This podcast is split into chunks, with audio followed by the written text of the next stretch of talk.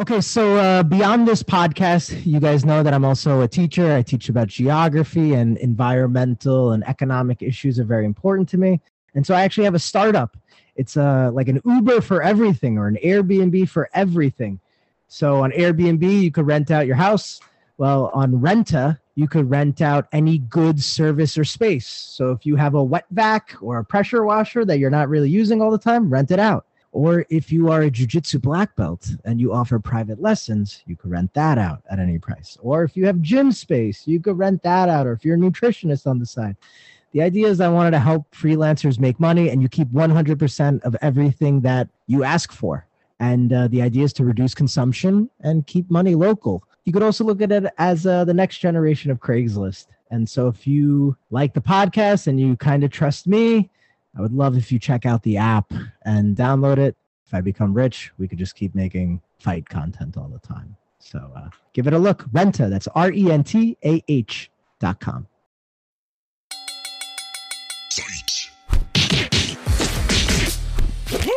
Welcome to the Philosophy of Fighting podcast with your hosts, Arturo and Anu.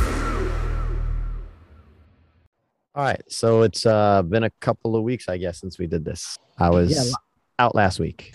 And it was your birthday. So everybody should yes. wish Arturo a happy birthday. in Hawaii. It was awesome. I loved it. A lot of people ask if I trained there. Uh, I didn't. I was only there for four days. I couldn't get the time. Okay, so you're losing your skills, is what you're saying. Yeah. No, I went double as hard this week. I've been losing my skills. I haven't trained in like a month, so I, I'm fucked. Uh I, I know. I, I have to catch back. Part of me just thinks it's like whatever, August, September, but it's like halfway through September. So I was like, what the fuck happened? Like everything's moving so fast. That's life. I know. It's too much. How can we pause life? Yeah.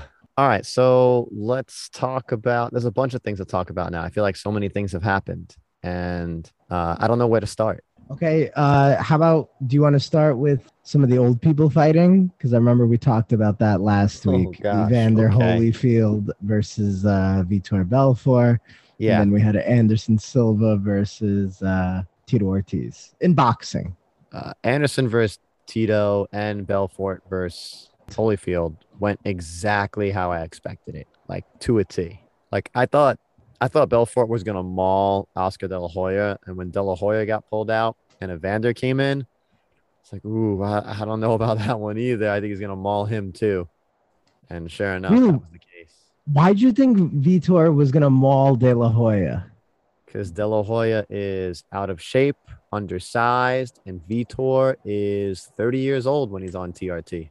Okay, yeah. So you're when he's on the steroids, he does turn into like a totally different person. It's kind of crazy how he's like, yeah, Dr. Jekyll, Mr. Hyde. Like he just Yep. becomes a new man. Vitor's body, I don't know what it is, but that guy just absorbs all the testosterone that gets injected into him. It's just incredible how he can transform. Do you think that's why De La Hoya left? Why did he? Uh, he said he got COVID like the He said he day before. Interesting. Do you think he would have done better though? I mean, he's 48 compared to Holyfield's what 58, Okay. so he's 10 years younger. Yes, I I, just do felt think so bad.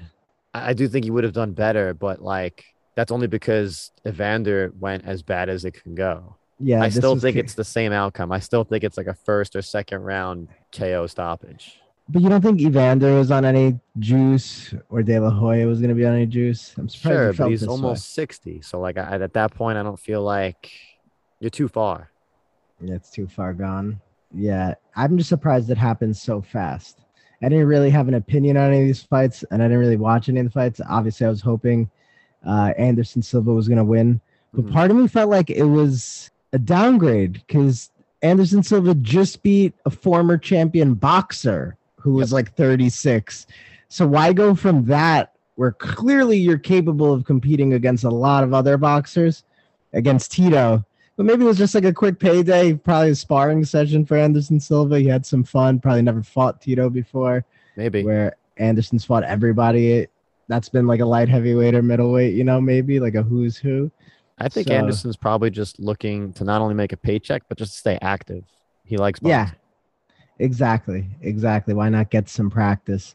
Um, but I think it's exciting to see. I don't know. Like I kind of made a comment, like, yeah, he's representing mixed martial arts well. You know, like it's Mhm. just kind of crazy though that he's 46 and representing us well, where Woodley couldn't. You know. Yeah, that's different things though. Anderson, uh, yeah, that was a first round. I don't think that was hard to see coming. Yeah, I was just surprised that yeah, once again that it happened so fast because a lot of these exhibition boxing matches we're seeing, there's a lot of hugging, a lot of holding, a lot of feeling out, Mhm. and it kind of like ends up into a decision where Silva kind of has that magic in his hands where if he just hits you and he's fast and like yeah, he I don't know who maybe he's on some stuff too, like uh Belfort, but he just he's looks pretty before. good. Yeah, he's but it was once, right? And it was like after that leg injury. So like part of I feel like the MMA world kind of gives him a slight pass. Don't you? Like other people No. that fail the test, like everybody kind of hates.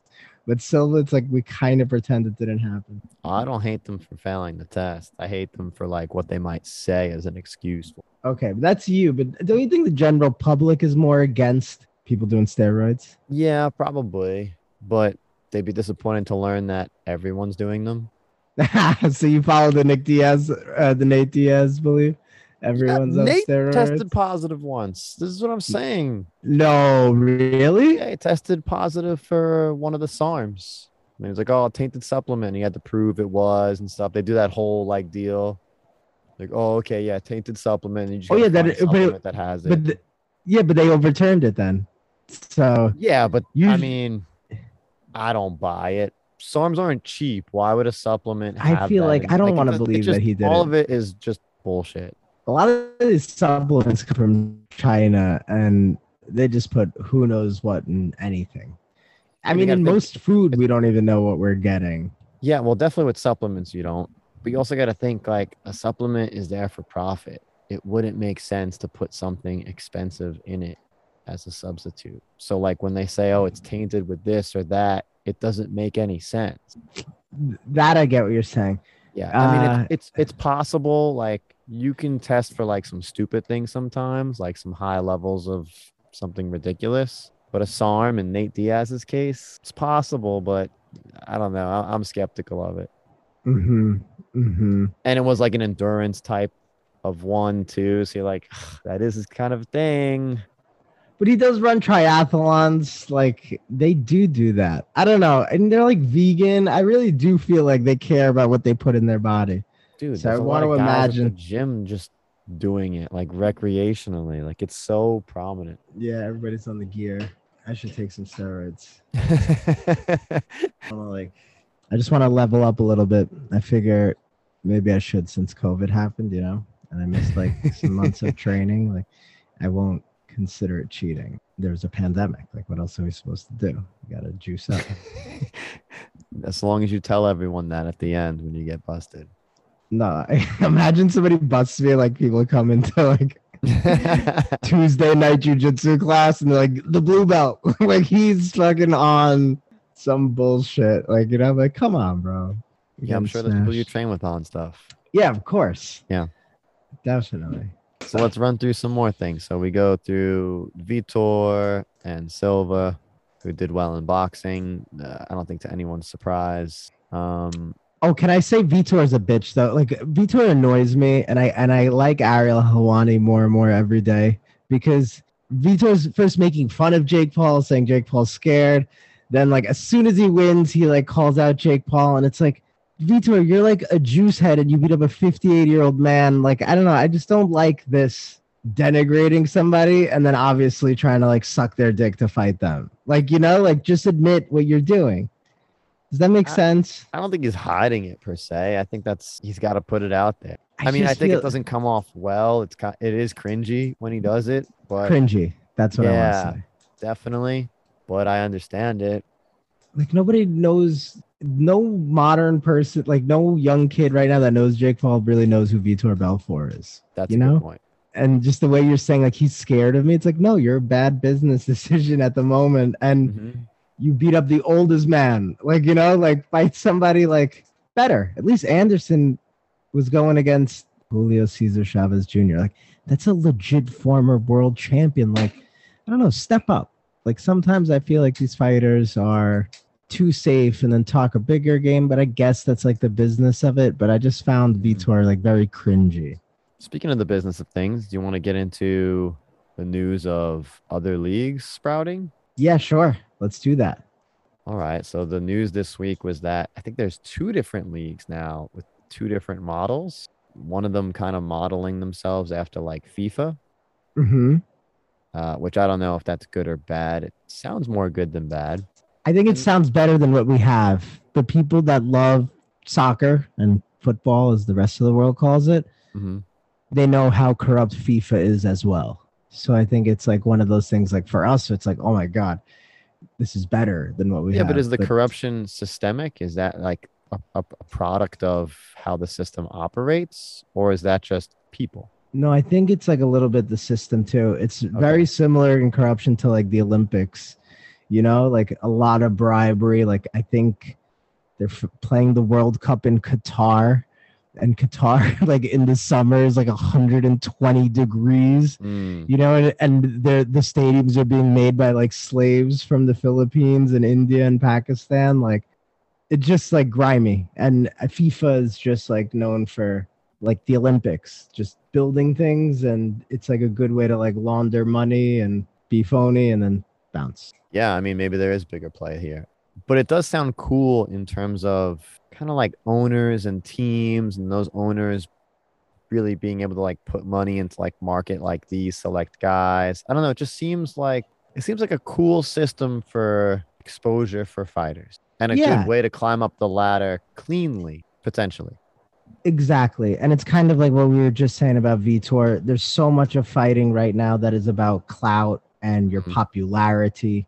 And people that have higher rankings never want to fight somebody with a lower ranking. And obviously, that means no fights can happen. you know, you have like you need two people to fight and play the game. And so that's like saying uh, the Patriots are like, no, no, we don't want to play the Jets today.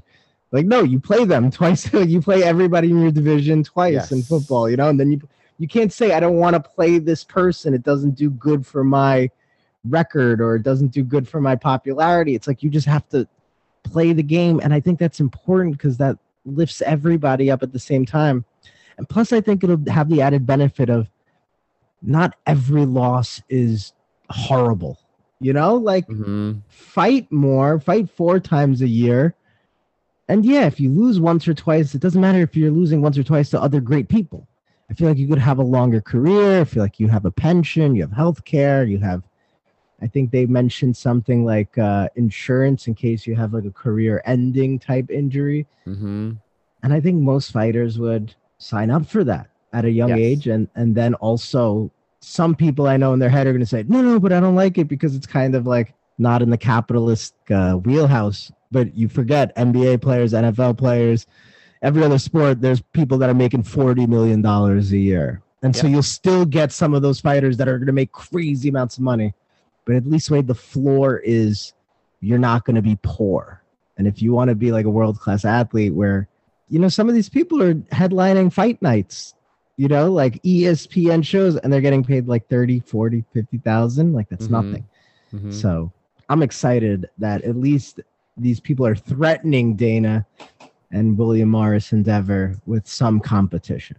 Yeah, I think the competition is still good, and yeah, and maybe a different. Uh, I think especially competition that has a different system can definitely, in the end, prove what might be best for the fighters. Yeah, I, I, I think so too. And I think it's also just best for the fans because there are some good fighters right now that even I don't know. And I'm a fan of the sport because they don't get a chance to compete against other people that are also good Yes. and they're getting buried. And so it's kind of like, all right, I don't even know them and I care. So that means the majority, we have a podcast. Like we obviously love this sport. And so the average everyday Joe isn't going to be able to learn about these people. And it's unfortunate. Yeah. And and that kind of ties in with like a debate that we were having. I don't know if you want to tie it in now, like about like Leon Edwards versus Masvidal, Sure. because I made a comment on like an ESPN MMA post, and so many people shit on me for this comment. You agreed with it that them that they should be shitting on me. I disagree with it still. so I, I I think it's open to debate. Leon Edwards is one of the top ranked welterweights in the world. Uh, he comes out of England, has a very interesting story. I believe his father was like a gangster and he was killed. Like Leon was also running with gangs, like was stabbed. Like he's got a story that he comes from rough places like Masvidal and Diaz. Like he has that, and he's won most of his last fights, like ten in a row or something like that. Masvidal backstage a couple years ago, Leon Edwards interrupted an interview that Masvidal had. Masvidal comes up to him, out, he stops the interview, just goes up to Leon Edwards and punches him in the face three times in England and it became a big story. That's where Masvidal's three piece in a soda comes out. Since then, Edwards has been saying, "I want to fight Masvidal." Masvidal's like, "I'm fighting for the championship. I'm not going to give you any clout." Now Masvidal has lost twice in a row to Usman, the champion, but also in the process has become maybe the second biggest draw in the sport after Conor McGregor. And now Masvidal's like, "All right, I'll fight you, Leon. What? I'll fight whoever will help me get back to fighting Usman." And Leon goes, I don't want to fight somebody that has a two fight losing streak. And got KO'd. And got KO'd. So you agree with Leon Edwards' motive of not fighting Masvidal. He should wait for the championship. Um, I think Masvidal's stock is dropping. Okay. Leon's Leon's is high. So I I kind of understand it. I don't think it's a clear cut case. I, I mean I can see him fighting Masvidal too. It's still worth something okay, see, so this is where my debate is. I don't think his stock is that high. I don't think the average person knows who Leon Edwards is. And I matter. think and I think people are rubbed the wrong way by Leon Edwards and his attitude that his wins are really, really good wins that may be deserving of a championship because he also has been fighting once a year and sitting out longer and longer and longer.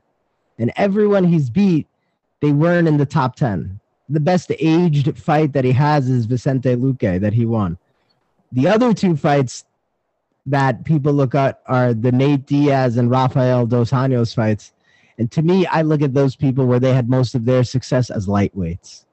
So, and he lost to Usman. And I, Close. this isn't this isn't like a future where we're talking about this future league where everybody has to fight everybody. And in that league, I agree. Fine, give Leon Edwards a championship fight. But what we currently have, I don't think Leon Edwards deserves it more than somebody like Gilbert Burns again. See, that's the thing is, um, Gilbert Burns is a lot more fresh against Usman. So you're trying to find contenders for Usman that he hasn't fought at least in a while. Gilbert Burns had one match after Usman. like, are you going to give it to him again? Just recycle the same fighters at the top? Yeah, see, I, am not even saying give it to Gilbert Burns, but Gilbert Burns at least is willing to fight anybody at any time, and he's competing, and he's doing well, and he's knocking people out. Like Leon Edwards' last fight against Nate Diaz, Nate Diaz is not even in the top 10, nor maybe 15 at welterweight. And he never had that attitude where he was trying to go for the finish against Diaz. Yeah, but he was peppering sure. him, he was controlling him, he was clearly winning but I think if anybody came closest to ending that fight, it was Diaz came closest to ending that fight in the fifth matter. round. See, you're do you're you're holding intangibles that don't matter. Leon's not liked. Leon doesn't finish fights. Like, he doesn't have to. See, the thing you is, win. those int- but those inta- intangibles. Like, oh, he only won by one point. Oh, he only beat the Jets. Oh, yeah, but he keeps winning. Yeah, but see, none of that matters. That does matter though in the way the sport is currently framed. It doesn't have We're, to be like that. It's not like, oh, he won. Oh, but how did he win? No, no, no, no. He won. But you have to beat top ranked contenders. He hasn't beaten anybody in the top does. ranked. He does. Who's he beat those top ranked? Is a ranked p- opponent. Every the, single one. He's never. He hasn't fought anybody in the top five. No, he hasn't fought anyone in the top five outside of Usman lately. That's what I'm saying so how do you go fight for a championship where you're not fighting in the top five? He I poked Belal Muhammad well, I mean, and he's like, I'm gonna I should fight for the title right after. Yeah, it's that was like, pretty ridiculous, but he also was winning that fight clearly. The thing about Leon is he outskills everybody. He has better skills than everyone he faces, it seems. He does. I'm not gonna hate. I'm not gonna hate that if he fights Usman. Like I'm not gonna be like, oh my god, protest. He doesn't deserve it. Mm-hmm. But I think he does lack a certain uh, self awareness of his stock and who he is. And Yeah, maybe. if Masvidal, I think a better it- argument would be like, yo, you just fought Nate Diaz. Why wouldn't you fight Masvidal?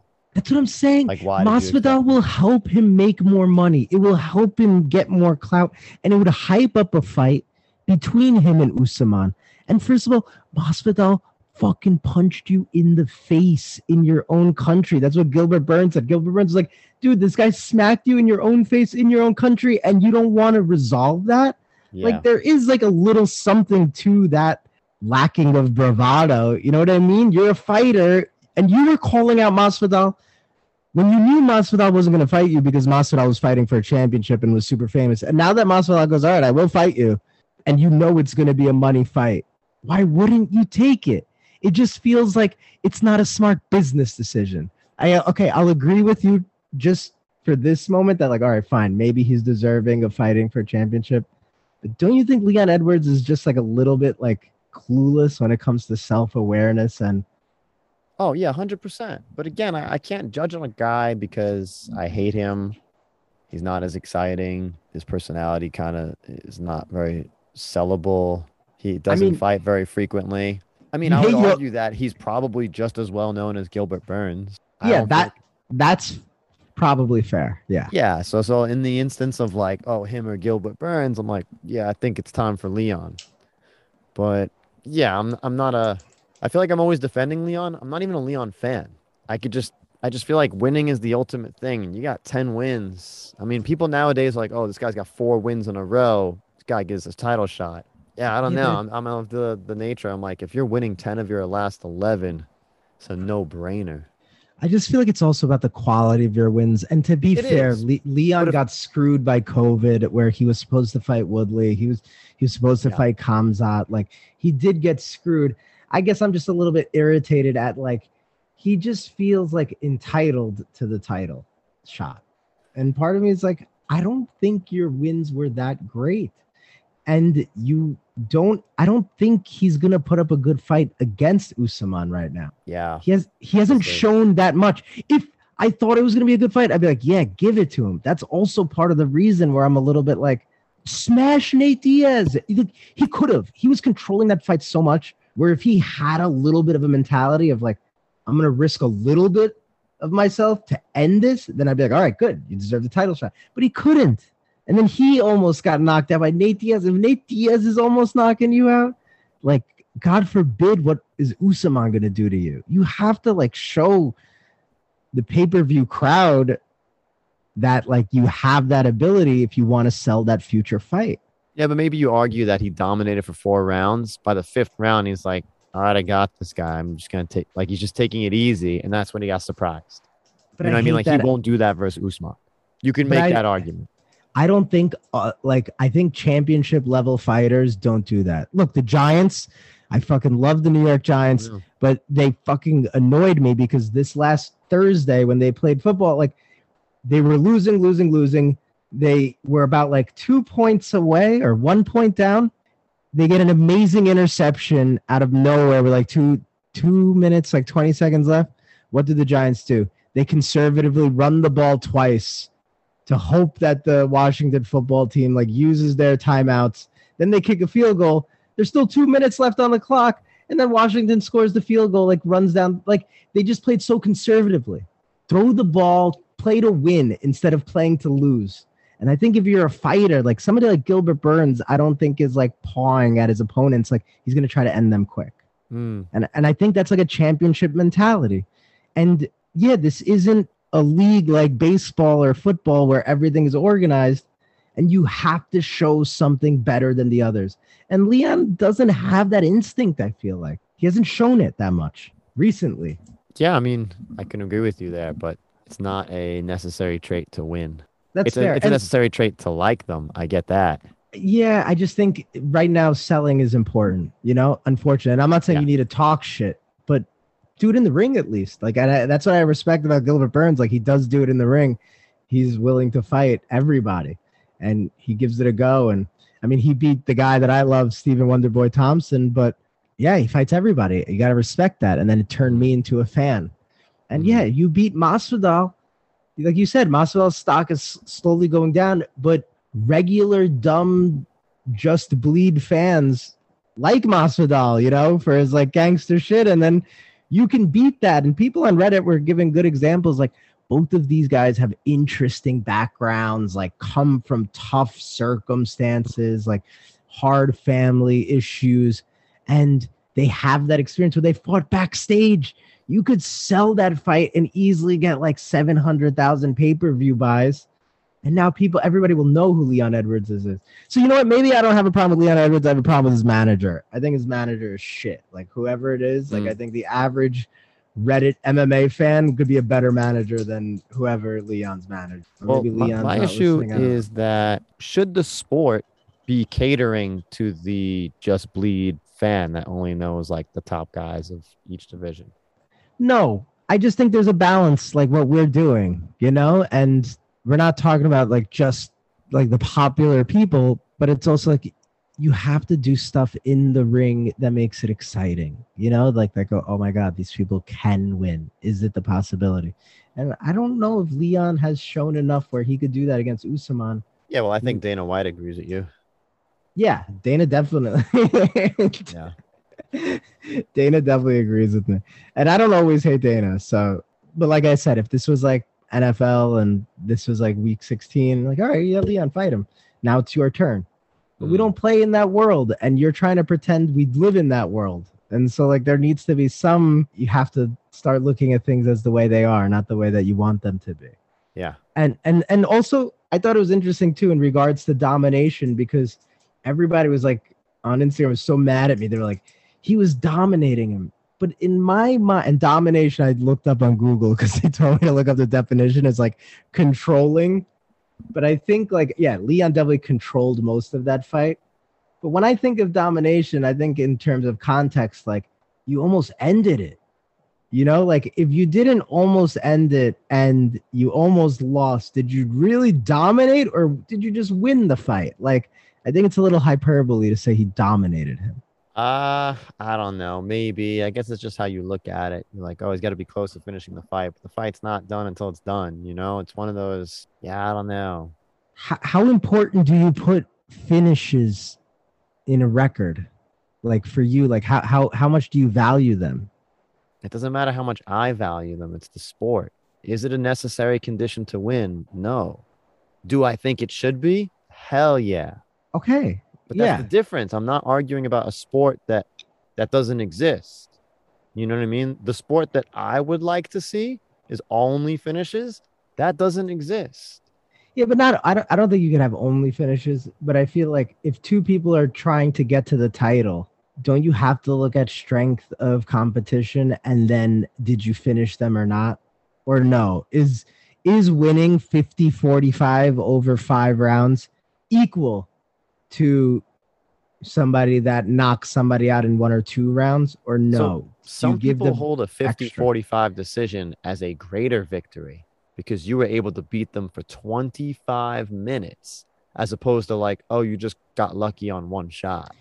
Yeah, I think it's a good question. So not some people. Yeah. How do you how do you feel about that? Oh, um it depends. I would have to see the fights to really compare them. But I would say that there are oftentimes a 50 45, I do think is like a definitive, oh, yeah, he's way better than him. But you rather a 50 45 than a one or two round knock, knockout or sub? Are you saying measuring the fighter's value or what I'd rather watch? No, measuring the fighter's value. Yeah. What What is a better win? Uh, gosh, I guess it depends on the opponents each time. You know, like it, it's hard to compare mm. those two things. I think they're close. There was only one fight that I could think of where somebody was truly getting dominated and then came back to win. And that was like Frankie Edgar versus Gray Maynard. Ooh. And I feel like that's kind of proof a little bit that if you play that game like, oh, you won for 20 minutes, but if that other person knocks you out, then he won. And yeah, so for sure. Eh, so to me, mean, it's okay, like look, this is one of those things where like which is the better fighter and which one fought the best. Those things aren't always the same. Okay, yeah, but if you want to treat this like a sport, like you're saying, and where everything is like, say in the future, the World Fight League comes to you, Arturo, and they they need some help with creating the rules and the point system. Who do you give more points to? The knockout and the sub, or the five round controlling domination but somewhat safe, a la GSP? Yeah, I'm always gonna say the finish, but Okay. that's it's again. I'm arguing something that the sport is not. I, Okay, I that's just, fa- I can't just choose to see what I want in the sport. That, that- that's, Yeah. that's what I'm saying. If it's up to me, I'm like BJ Penn. I'm like, if there's not a finish, it's a draw. You both get a draw. See, I don't go that far. extreme. I, I'm I'm in, I'm in between. I, I I think like you win, you win, but if you have to give the credit to the person that does the finish because that's just so much harder.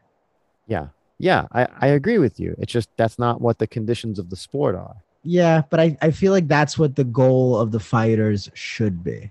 Yeah, but that that's also uh, uh, imagine like someone being like, "Oh, this guy like let's say one coach wins football games, they never score touchdowns. It's all field goals." And everyone would shit on that team. They're like, "Oh, this is bullshit. They don't really like play football. They like, right? But they win every time." You're like, I don't know. I, I would say that right. it's a, a win is a win. In that sense, a win is a win Okay. because in football you don't have that as much though. With like you have difference like because for that it's all about points. In a fight, there is a little bit of this vagueness. "It is different." I get what you're saying though, and I get Mm-hmm. your analogy, but yeah, th- but that that's just I think more comes about the entertaining aspect. But Right. That's what I'm getting at is like just because people don't play the game you want to to play doesn't mean that they're not good at it.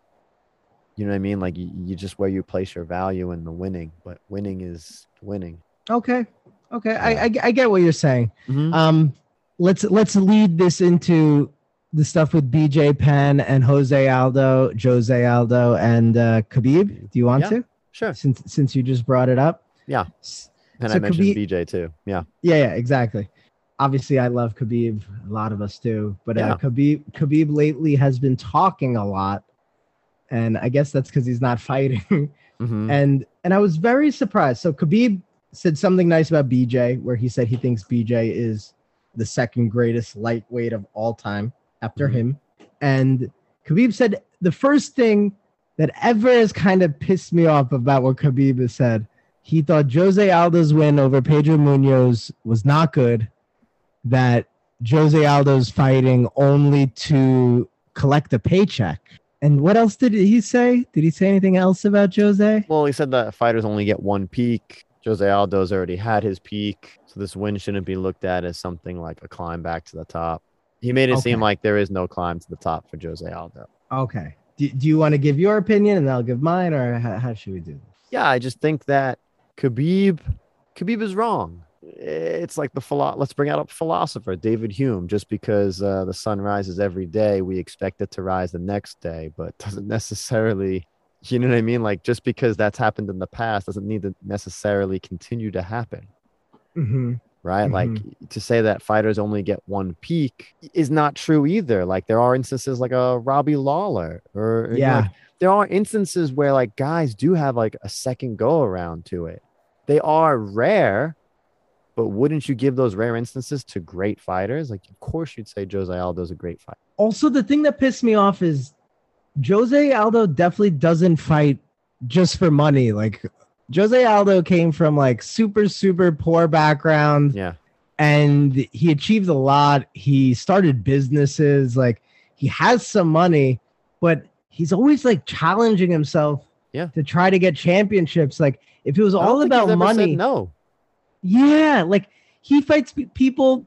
I mean, Pedro Munhoz is good and he's getting better, but it's not like somebody's like, oh, I'm gonna fight Pedro Munhoz because it's gonna make my name bigger. No, he's fighting Yeah. Pedro Munhoz so he could get closer to the championship. Like I love that he's always trying to go up the rankings. Mhm. And and Jose Aldo did say something. He goes, "Oh, well, I even offered to step in to fight Khabib, and Khabib said no." And part of me was thinking, like, "Oh my god, like a super prime Jose Aldo versus Khabib, like." Maybe J- Jose's speed and takedown defense, like that would have been exciting, you know, with his jujitsu. But would have been exciting. Yeah, Jose just seems like one of the real good guys of the sport. And then so Jose said something really interesting in retort to Khabib, where he's like, Khabib thinks he's so great because he's never lost, but that's just because he retired early. And Mhm. if you keep fighting the way I'm fighting, of course you're going to lose because people are great. And he goes, I guarantee in the future, Khabib is going to regret his decision for retiring early. Where I promise you, win or lose, I'll never regret anything I did because I'm always putting it on the line and fighting. And I was like, shoot, that was like the first like 10 9, maybe 10 8. Somebody, somebody's given Khabib. And it, it makes sense. yeah, it makes sense. It comes from somebody like like Aldo. And plus, yeah, like Aldo, that was a good win. I agree with Khabib about the peak. You're right that like you could have people like Robbie Lawler come back, but then I would argue that was Robbie's peak, not the first one. We just underestimate it, you know? Like if you just want to get into semantics, like you can only have one best ever at like your Okay, best. BJ Penn won the welterweight title first. Then he had his lightweight run, which could be would argue is the second greatest run ever. So you're gonna tell me his first run wasn't good, but his second one was like, oh, that whole thing is that one peak? No, I would say- he, he dealt with back-to-back losses also. I would say they're both great runs, but the sport improved. And as the sport improved, and then he went to lightweight, like he improved too with his training with like the Mar- Marinovich brothers. And that was his peak.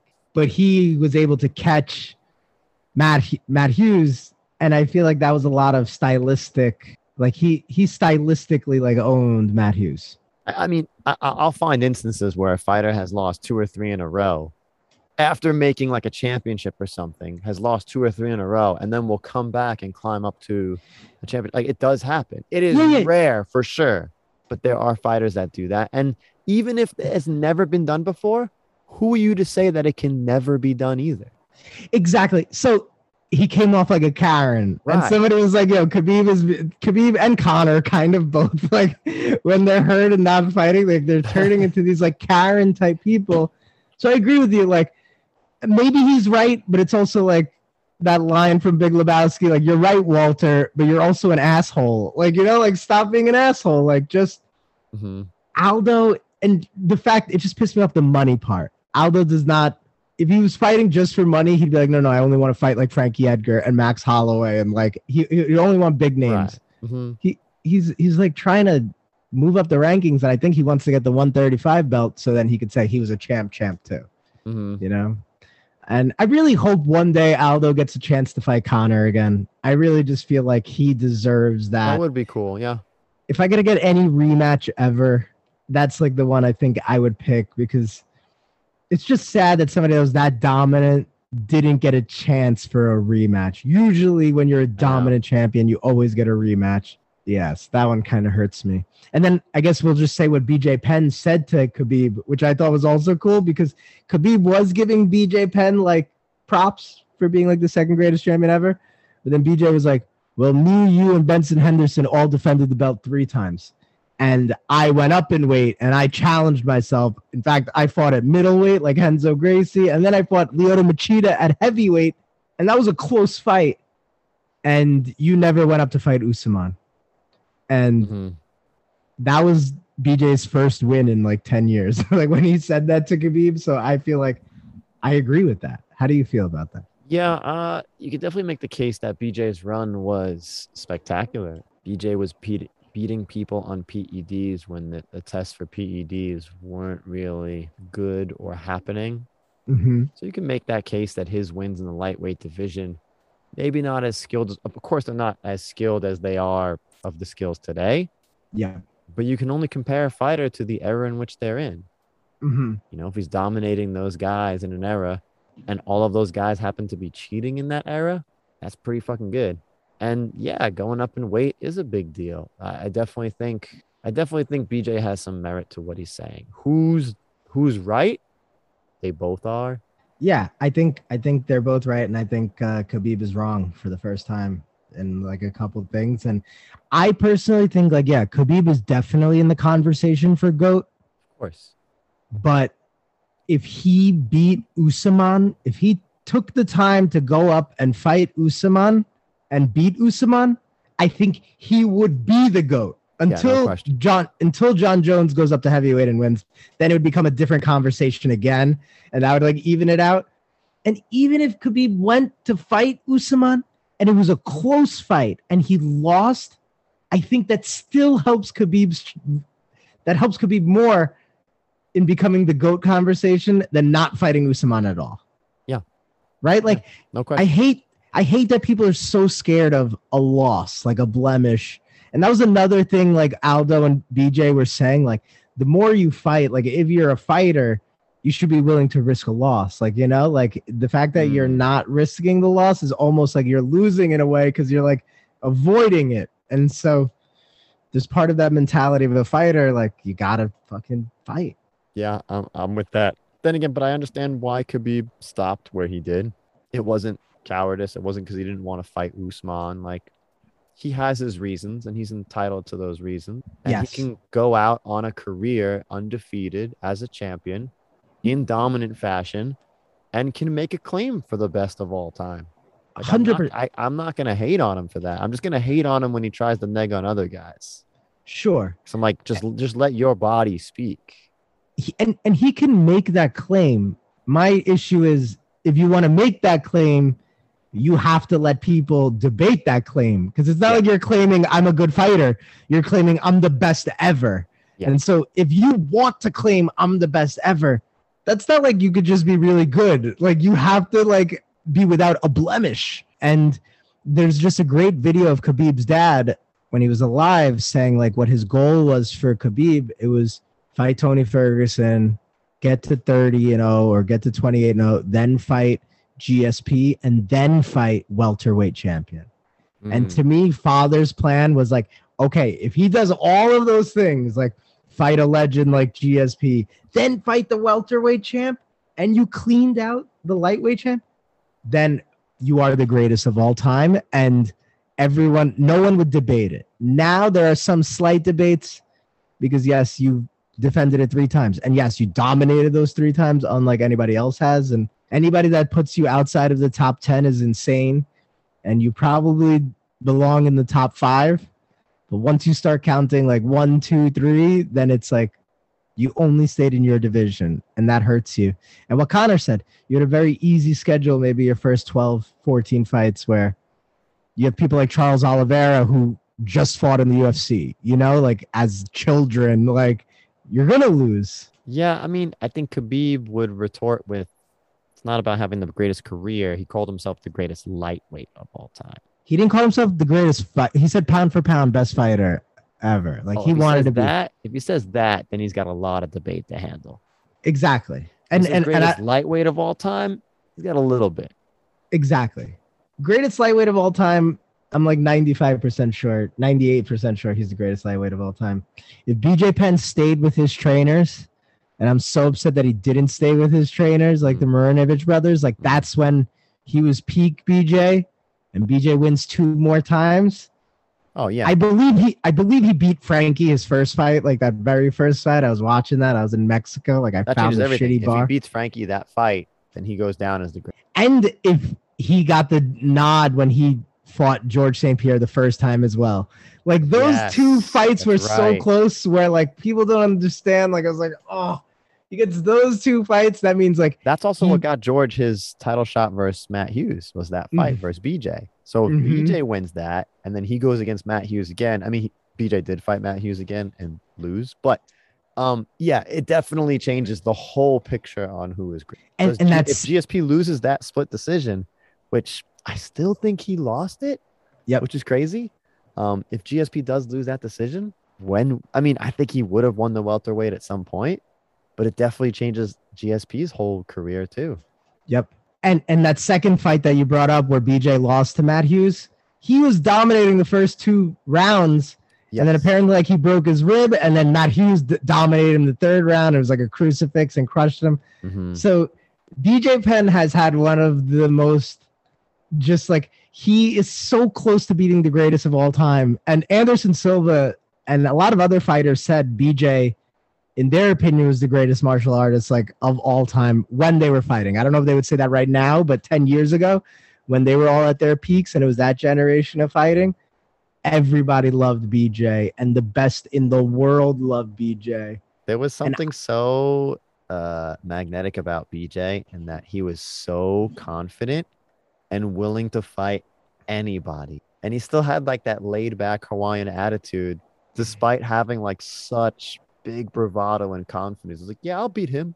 Like, I don't know. Yeah. It's just so funny to me.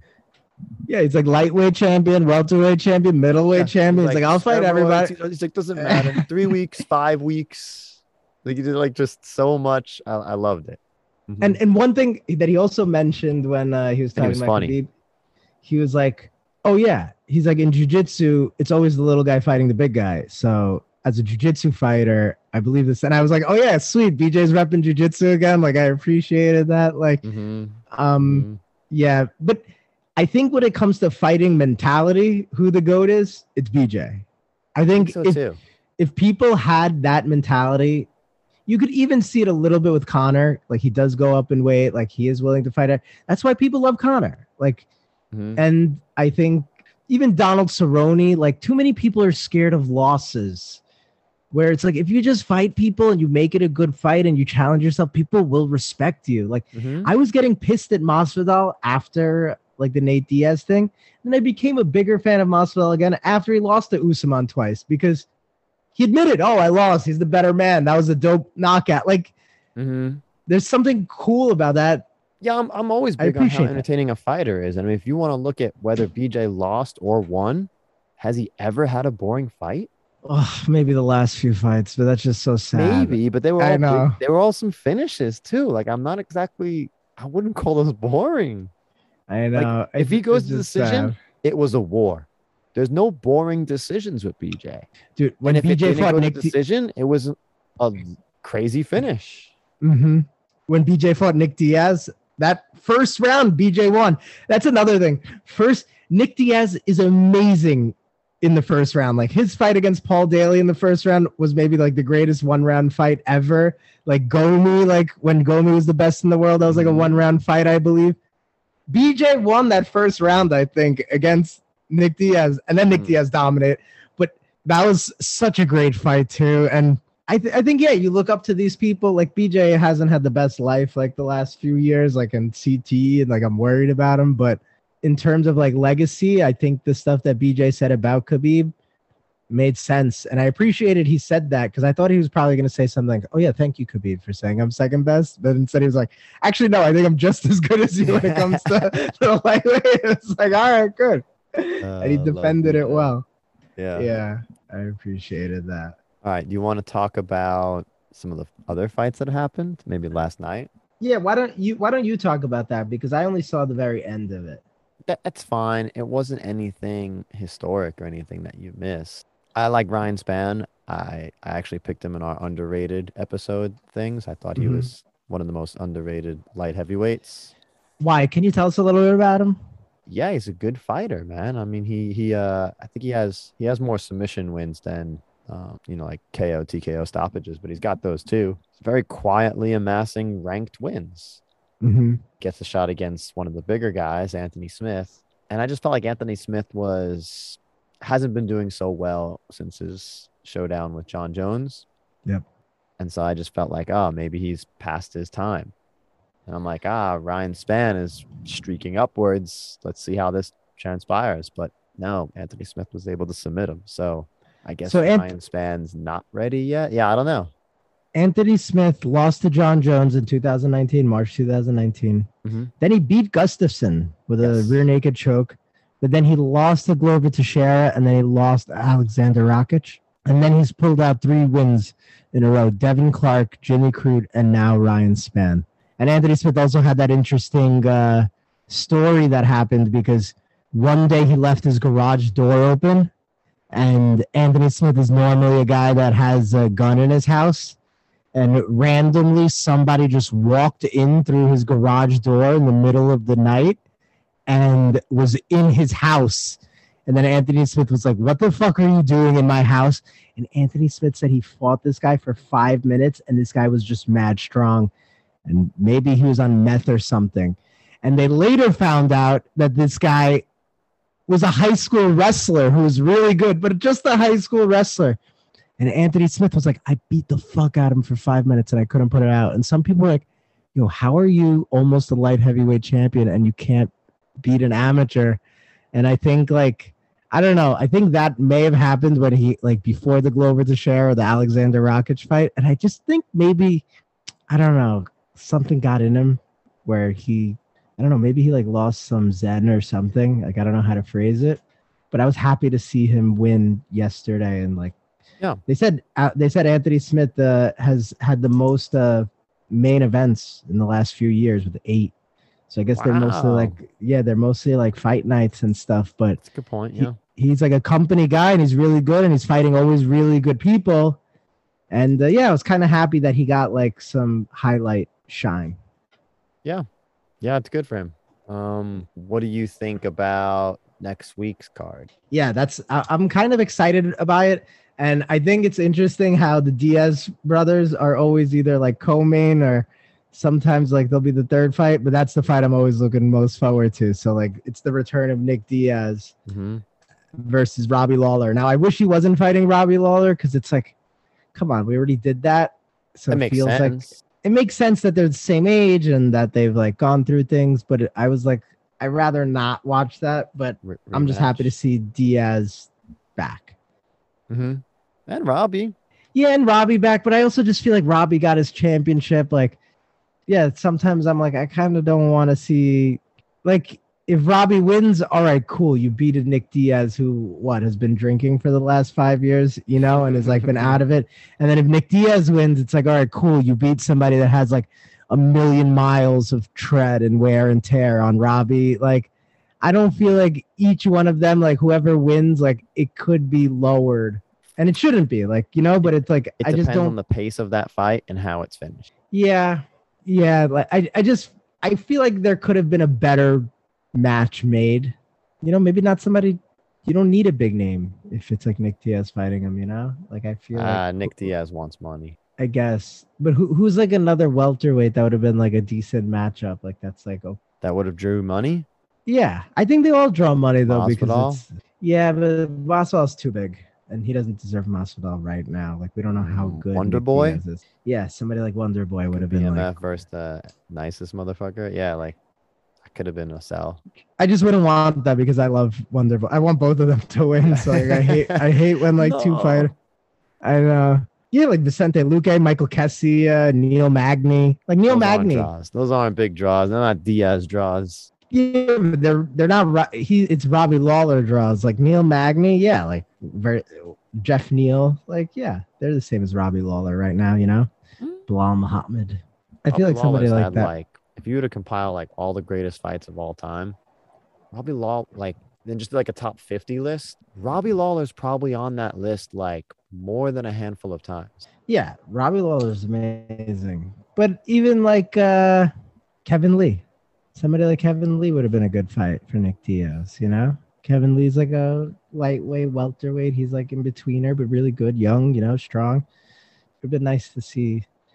Maybe I'm just being too nitpicky, but I, f- I felt like I'm very excited for that. Curtis Blaydes versus Jairzinho Rozenstruik. That'll be like a nice heavyweight matchup not so influential in like the heavyweight like rankings per se, but like that'll be a good battle. Valentina Shevchenko versus Lauren Murphy.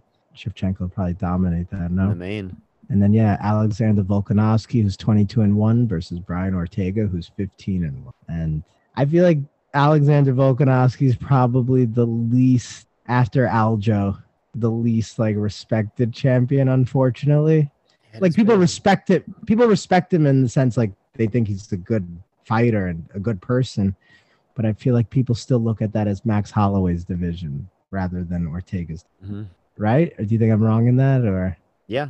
Yeah. I mean, you know that Max Holloway's getting the winner. There's Okay, no so- way around it. really Oh, quick Does Max have a scheduled fight? no uh i think he was supposed to fight yeah year but really quick i just want to say uh Yeah, robbie lawler in his last six fights since 2016 he lost to tyrone woodley he beat donald cerrone then he lost to dos Anjos. he lost to ben askren oh but that was a close fight uh he he lost to covington and then he lost to neil magny so that's kind of why i mean like if nick diaz beats him it's just kind of like rubbing salt in the wound you know he's kind of down uh, who who did you just say that I should look up real quick? Max Holloway. Yeah, does Max have any scheduled fights? Yeah, he was scheduled for Yair, and then something. I think Yair tested hot for something. Really, that's what happened. I think so. It's he got banned. He failed his three whereabouts in one year. Oh, where they couldn't find him. Yeah, three times. I think it's kind of crazy that they have to like find you, you know, so you could be like, If you have three whereabout failures in one year, so "Hmm." that's what he's. It's also like, uh, come on, bro. so there's no. uh It's rumored that he may face Yair Rodriguez on November 13th. But who okay. who knows? Let's see what happens with this with one. this fight. Um, but I, I actually I'm kind of excited to see Holloway beat Yair, fight Yair. Like Yair has an exciting style, lots of kicks, elbows, like spinning shit. I feel like that might be a good uh, lead up to fighting a Giga. Yeah, that would be. I, I think uh, it's gonna be an exciting fall. Oh, for sure. I mean, uh, UFC's been really quiet these last few weeks, but it's about to get heated up real big. Mhm. So UFC 266, the big pay per view, is next week. Mhm. And you have a fight night that's going to have a Thiago Santos versus Johnny Walker. That'll be a good fight. Uh, you have another fight night, Mackenzie Dern versus Marina. I Mhm. don't know. Uh, you have another fight night, October 23rd, Paulo Costa versus Marvin Vettori. That'll be a good fun too. fight. UFC 267 is October 30th. And that's when you get uh, Jan Blachowicz for, versus Glover Teixeira Mhm. and then Aljamain Sterling versus Peter Yan. And I think they're rumoring that this is going to be like on Channel Seven at like two o'clock in the afternoon. So that'll be like fun. Mm. Everybody could watch that. And then the very next week, November sixth, you get uh Kamaru Usman, Colby Covington, Rose Namajunas versus Weili Zhang, and then Justin Gaethje versus Michael Chandler. Ooh, that's a huge one. You know what else is rumored for November is the Adesanya Whittaker. Really? That's also for November? That's rumored to be in November. I don't know if there's space on that card, but Interesting. I think I also saw a report though that that might be like January 2022. yeah, maybe. So they're probably trying to fit everything. And I think usually the UFC also does like a big December card. We'll see what happens with that. But I'm really excited. Out of all those fights, I feel like I'm really excited for like Nick Diaz, Robbie Lawler, because if Diaz does well, like a fight, a fight with him will always be exciting to watch. I'm really excited to see Usman and Covington again hmm and just getting the welterweight like division moving. And if Covington loses, I'd like to see him versus Masvidal. Then like that could also be a great fight.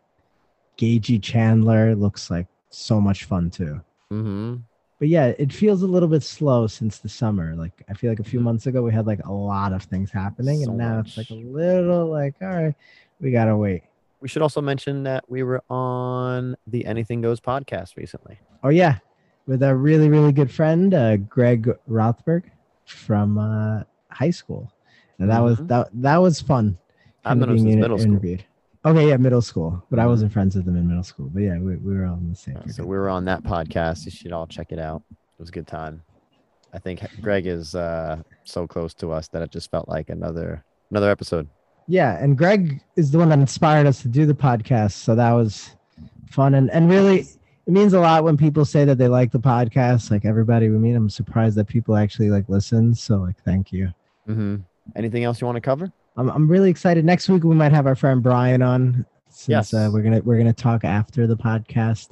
I mean after the UFC fights, discuss them, and then kind of go deeper into like some of the ne- next fights that are happening. I feel like next week we're gonna get a lot of updates about what's gonna happen in the fall. I feel like the UFC usually waits for like a pay per view to do that, right? Yeah. Since like we're all paying attention, and then they'll put it out there, and then yeah, hopefully we get more updates about this like potential uh, fight league and see what happens. But yeah, there's like so much to dissect with all that stuff. Uh, I also thought Luke Rockhold made some good points. I didn't bring up Luke Rockhold, but Yeah. uh, he was talking about a union, and they asked him to like, when do you think we'll have a union? And he's like, everybody's in it for themselves. But he's like, I did think there was a chance when the UFC fucked over Francis Ngannou, because you fuck over Francis Ngannou, and his boys from uh. West Africa, Israel Adesanya, and Kamaru Usman, they could have been like, "Oh no, no, we got our boys back," because these are three champions and maybe the three most important divisions in the UFC right now, and they're all friends. And if all the champions go, "Hey, we're not fighting until you start taking care of us," like that could have been a huge thing. And so uh, I'm actually really looking forward to that Luke Rockhold versus Sean Strickland fight too. Me too. Now, now because of that, plus Sean Strickland has like he's like embracing this heel role, like being the bad guy. And he said something once where he's like, "I would love nothing more than to be able to kill somebody in the octagon, you know, and like basically get away with killing somebody." And I kind of like that Rook Rockhold, like who a lot of I think you people don't love because he's like kind of a pretty boy and a little bit awkward. Was like, all right, I'm gonna make him pay for that, and I was like, all right, cool. I want to root for Luke, Mhm. so Mm-hmm. I figure I'll bring that up. And I thought it was just a great point that he said, like, yeah, these are three people like that are champions and you and they love each other and like they're always taking pictures together, like they're representing like the new age of the UFC and like Africa. And then yeah, there's like kind of silence when they fucked over Ngannou. Mm. Yep. So I'm curious Yeah. what's gonna happen with Ngannou. When is he gonna fight? Because that is looming. Yeah, you picked him for your fantasy team. I wonder. Ah, I know. But I, I like everybody. I pick with my heart, so I'm not very strategic. I'm You know what else? Uh, just a small tidbit that I learned just the other day. Jessica Andrade paid for her house and car with nude content. really? So she said, Yeah. How how expensive was her house and car? How much is she getting for this nude? "It's a great question. I don't know all the details for it, but I'm sure it's a pretty penny." I know. So so what does that what does that mean to you that she was able to? Uh, that she found another avenue to make money, and good for her. Yeah, I mean Paige VanZant says that too, right? I mean she's a beautiful woman and Yeah, she has her own content and stuff. Yeah, she's like I make way more money from Instagram than fighting, and so Yeah. it's kind of like. But I just feel like sometimes then Dana White uses that to his advantage because Dana goes, "This is an opportunity, not a career," you know. So it's like, oh, you get look, you're getting famous because, and it's kind of like, yeah, but she could be, not that like what she's doing is like, I don't know, I don't want to be a prude and be like immoral or whatever, but it's like, underneath her. Yeah, yeah, you she was a martial artist and now she's an influencer a little bit. Not that Mhm. she's not a martial artist, but wouldn't it be better if she could focus more of energy on being a martial artist as opposed to being like an influencer? You know, like it's like a little bit yeah. I don't want to say demeaning or degrading, but like I feel like come on. You know, H- like how do you feel about? Do you think male fighters have that same opportunity? I mean, not so much. Like people that buy, people that push the sex industry are mostly men. You mm-hmm. know, like and, like that's what they're paying for. And if it was, if people wanted to like see pictures of Jorge Masvidal naked, chances are it's gay dudes. you know, it's not like we're. So it's like always like a Yeah, little they bit pay like money too. yeah, exactly. Like so. No, I don't think like it's. I just feel like it would be better if it was the other way. You know, like pay them enough, then maybe they don't care about that, and they could do it on the side or whatever. But uh, I mean, you could argue that's what she's doing now. Maybe she gets paid enough. I, I'm, I'm tempted to believe the women don't get paid too much, but it's weird that the thing that pays for your house and car isn't what you do for a living. yes, you know what I mean? Like, yeah, it, it's. it is crazy to think that. I feel like that's like the good and bad of capitalism. You know, Mm. like like sometimes it's like, oh no, this pays, but then it's like like you know, is that adding value? Like, there's plenty of like attractive girls that are attractive on the internet. Like that doesn't separate you. Like what separates you is you're, that martial artist. Like you know, you're, like you're a great fighter and you're beautiful. So I feel like I don't know. It's it's it's hard for me to uh, pontificate on totally. Like I'm a little bit torn on it, but uh, I feel like yeah, if they if they were paid more, it'd be nice if that they could buy their house and do those things. Sometimes like I also get like a little conservative because I'm like, oh, like this is what every kid is gonna do. You know what I mean? Like Mm. I feel like if I was a girl, I would sell pictures of my feet. Like why would like if someone's like, oh, we'll give you three hundred bucks a noop, like just sell pictures of my feet. I'm like, fuck yeah, I'll do that. Yes. But then I wonder like if I had a daughter, if I'd want her to do that. Like I don't know, you know. Like so sometimes it's like these ethical gray lines. Like would I want my daughter to fight? I feel like I'd respect that a little bit more. But maybe I'm like a little weird. I don't know. Maybe other I people like I know more than one guy that has sold like has gotten like messages from people online, like a DM or something, about buying like used underwear or something. They both did it. and it's other guys that are buying it or some chicks. Yeah, it's always dudes. Yeah. I, I, I'm always like holding out a, yeah, it's always like, you're holding hope. You're like, yo, honestly, This is why guys are very important for the economy. You know, we We're willing to always- make markets where they don't exist. forging paths. Oh, yeah. Yeah, I would have definitely I dated a girl once and she said when she was in college she like stepped in peanut butter and they paid her like 300 bucks and I was oh like wow. I would 100% do that. Like I would just yeah. do that every day. If I would just that's how I would start my day. Like 9 to 10 p.m., 9 to 10 a.m. I was just walking peanut butter and I'd be like, "Oh, sweet, I made 300 bucks." And then I could do whatever I want the rest of the day. Yeah, I don't know if that's something you could repeatedly do, but if it were, I think everyone would do that. all right, yeah, peanut butter, jelly, yogurt, Yeah. like, plenty of food. Like you could just do like weird, and it's just like you'd make so much money. I don't know. Yeah. Ah, I think it's cool. You see a lot of fighters and like other people do things like Twitch and video games. Yeah. So maybe maybe it's like the same thing. They're divorce diversifying their portfolio. Yeah, maybe we're just more antiquated and like the, we are more like prudes where we're like, no, you shouldn't do that with the body. Yeah, and I mean, fighting is like really using your body, you know, in like Mhm. hard, tough, malicious ways as well. I always think of that uh the song "What I Got" from Sublime, where he goes fucking and fighting. It's all the same, like you know, like there's a part of me that like I always think of that line, and I think yeah, there there is some truth to it. Yeah, you're putting your body on the line, and it's like entertaining, but it's also violent, but it's also like primal and natural Mhm. there's something there. So yeah, I would never be like that prudish, but like sometimes it's like, well, how are you fighting? Right? Like I don't want to like see you fight on the street on concrete and like risk life and death, you know? Right. It's like you do it with some class. And it's like the same thing with like some of these other things. Like, all right, we could like do it with some class, you know, where hmm like I guarantee there's gonna be like beautiful women scientists, but they'll make way more money and get funding for their projects. They got nice tits, you know? and it'll be like oh, that's like a little disappointing in humanity maybe I'm sure it happens with guys too. what that there's like some jack dude that's like Dolph Lundgren like a scientist Yeah, just a better looking dude will probably get a promotion if the skills are the same as the other dude.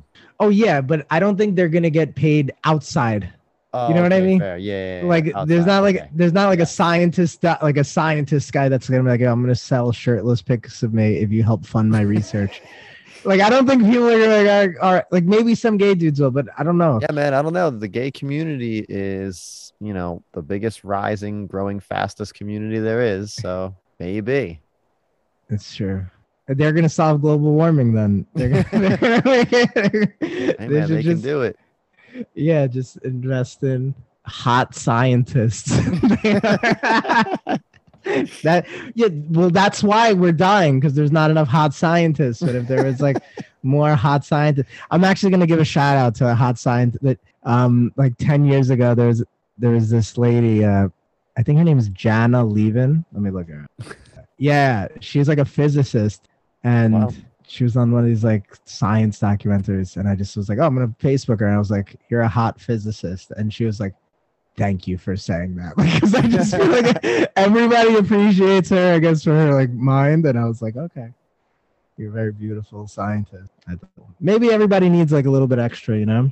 Like Yeah. if you're always appreciated for your brain, maybe you want to be appreciated for your body. I guess a lot of fighters want to be appreciated for their brains too. I think that's why there's like a lot of jujitsu people that are a little weird, you know, and athletes that believe in flat earth or like believe in like, no, no, I know the truth about this disease, like, because they're known as fighters and they're known for their body. And I think now they're like, no, no, but also respect me for my mind. yeah, you think it's like a compensation, maybe? Yeah. hmm I think, yeah, I think, I think there's like a little bit of that because sometimes, like, how are you such a fucking genius with jujitsu and some of these things, but you're such a moron, you know, with like your own self evaluation of certain things. Like, Well, I, I'll, I'll try to make sense of it right now because with jujitsu, you can't just take someone's word for it. You have to actually do it yourself and practice it. And you'll only really use that as like the way you learn. So maybe that's how you apply your knowledge, even though there's like scientific, third party, peer reviewed testing. You're just like, ah, no, I can't test it. That ain't it. ah, that's a that's a good point. That's, That's what I think those people are like. Or maybe, yeah, maybe they're just dumb right now because now they're getting all intellectual. They're still white belts at being intellectual. Yeah, maybe. But then they're gonna slowly grow into like blues and purples and whatever. Maybe. Okay, cool. Perfect.